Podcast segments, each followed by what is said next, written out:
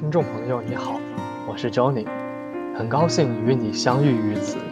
我将以朗读的方式与你分享一本书，它关乎人类与周遭的相处，它关心这个浮躁的世界需要的设计。这本书是日本设计先驱黑川雅之先生的《设计与死》，让我们一起走进黑川先生的设计人生。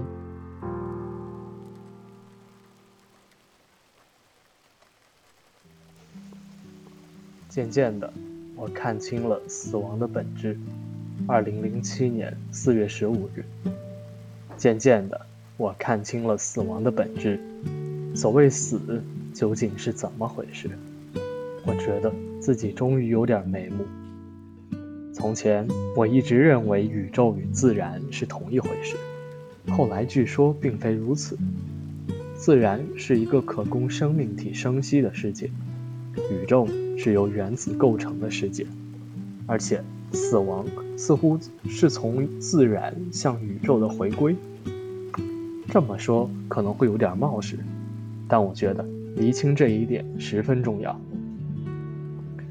英语里的 “nature” 一词意为自然，但它跟我在此处提到的自然还是稍有区别。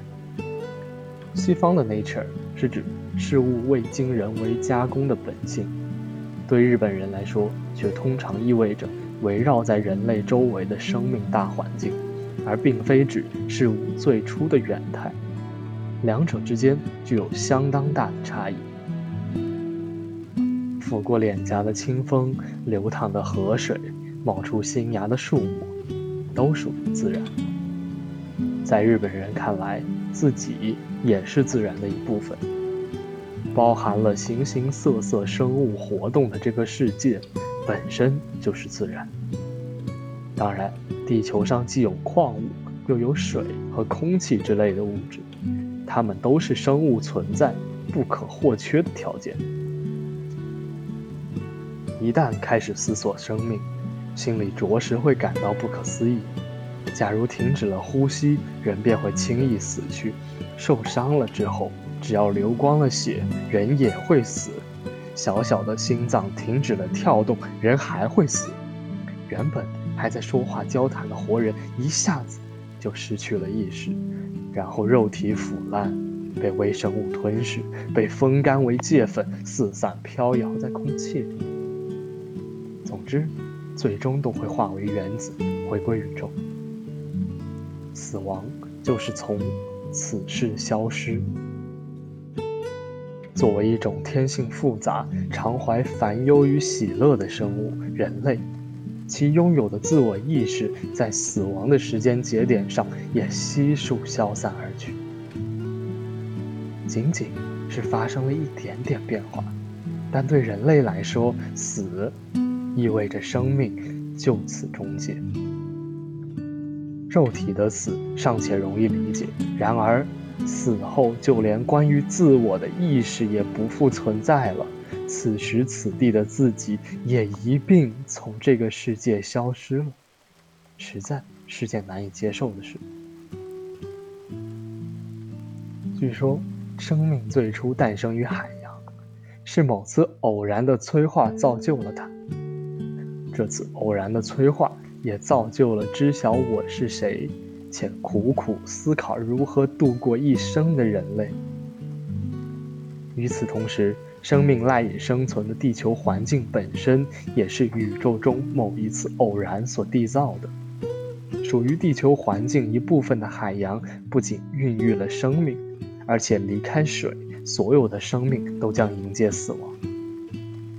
断绝了空气，几乎一切生命都无法存续；切断了光照，亦会如此。即使存在某些不接受光照也能够存活的动植物，那也是因为它们依赖或寄生于其他凭借阳光而活的生物。断绝了空气，就没有生命；断绝了水，就没有生命。这是理所当然的常识。这也意味着。地球环境的所有组成部分都如同生物那样彼此相连，结合成统一的生命共同体，并非生物存在于地球之上，而是生物与地球结为一个整体，共同构成了生命现象。所谓自然，是指一切生命现象的大融合，无法将任何部分切割分离，必须将它们视为一个整体。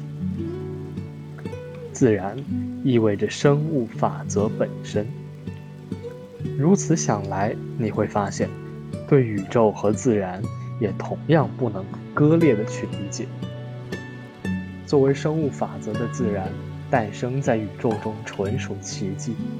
因此，失去生命的生命体便会倏然一下被逐出这个奇迹的领域。自然是在宇宙之中形成的，漂浮于其内的奇迹之域。在由原子构成的广阔宇宙里，它微小的如同一个几乎不可见的点。至今，人类尚未在地球之外寻觅到另一个形如自然的生命之域。即使从统计学的角度看，这种生命之域有存在的可能性，但也是概率极微的必然中的偶然，也就是奇迹。在这个本身就是奇迹的星球上，即生命之域里，接连不断地涌现出生命。一方面有生命在繁殖，另一方面也有生命在逐渐消逝。一个又一个的人死去了，一棵又一棵的树枯萎了。自然这个奇大的奇迹之域，不断地使它周边的一切都依照宇宙法则回归为原子。瞬息万变的宇宙中，在某一个刹那诞生了作为奇迹的生命形式，以及与生命一体共存的自然。这便是我们人类栖居的世界。同时，在此处，人类开始萌生关于自我的意识。人类身上形成的这种意识，大概就是在生命诞生的奇迹之上产生的另一个奇迹吧。为此，我们才对死亡抱以恐惧，并去思考死后世界的面目。人类会对生命加以探索，思考宇宙的构造与机制。人类对于自身与自然一体相连、休戚相生这一点，经常会生出各种否定之念。在自然的构造中，造就另一个内在的自然，即人们内心的小宇宙。它让我们忘掉了自己与自然之间的一体感，反抗着宇宙的法则，执着于活着本身，恐惧死亡的到来。这一切皆是人类意识造成的。其实死倒也没多么可怕，不过是一种意识的丧失，就如同被注射了麻醉剂，失去了意识即为死亡，仅剩肉体。靠物理手段维持着新陈代谢，已经难以称得上是活着。所以，死去之人没有痛苦，只是生者失去了他而已。从这个意义上，死大概是一件别人的事。无论他人的死是偶然还是命运，留给我们的也唯有祈祷而已。活着的一方忍受着死者离去之后的寂寞。去的一方却浑然不知，生命本身是一个奇迹，我们所能做的大概只有感谢这个奇迹，珍惜先去一步的人留在世间的余韵，并为他们祈祷祝福而已。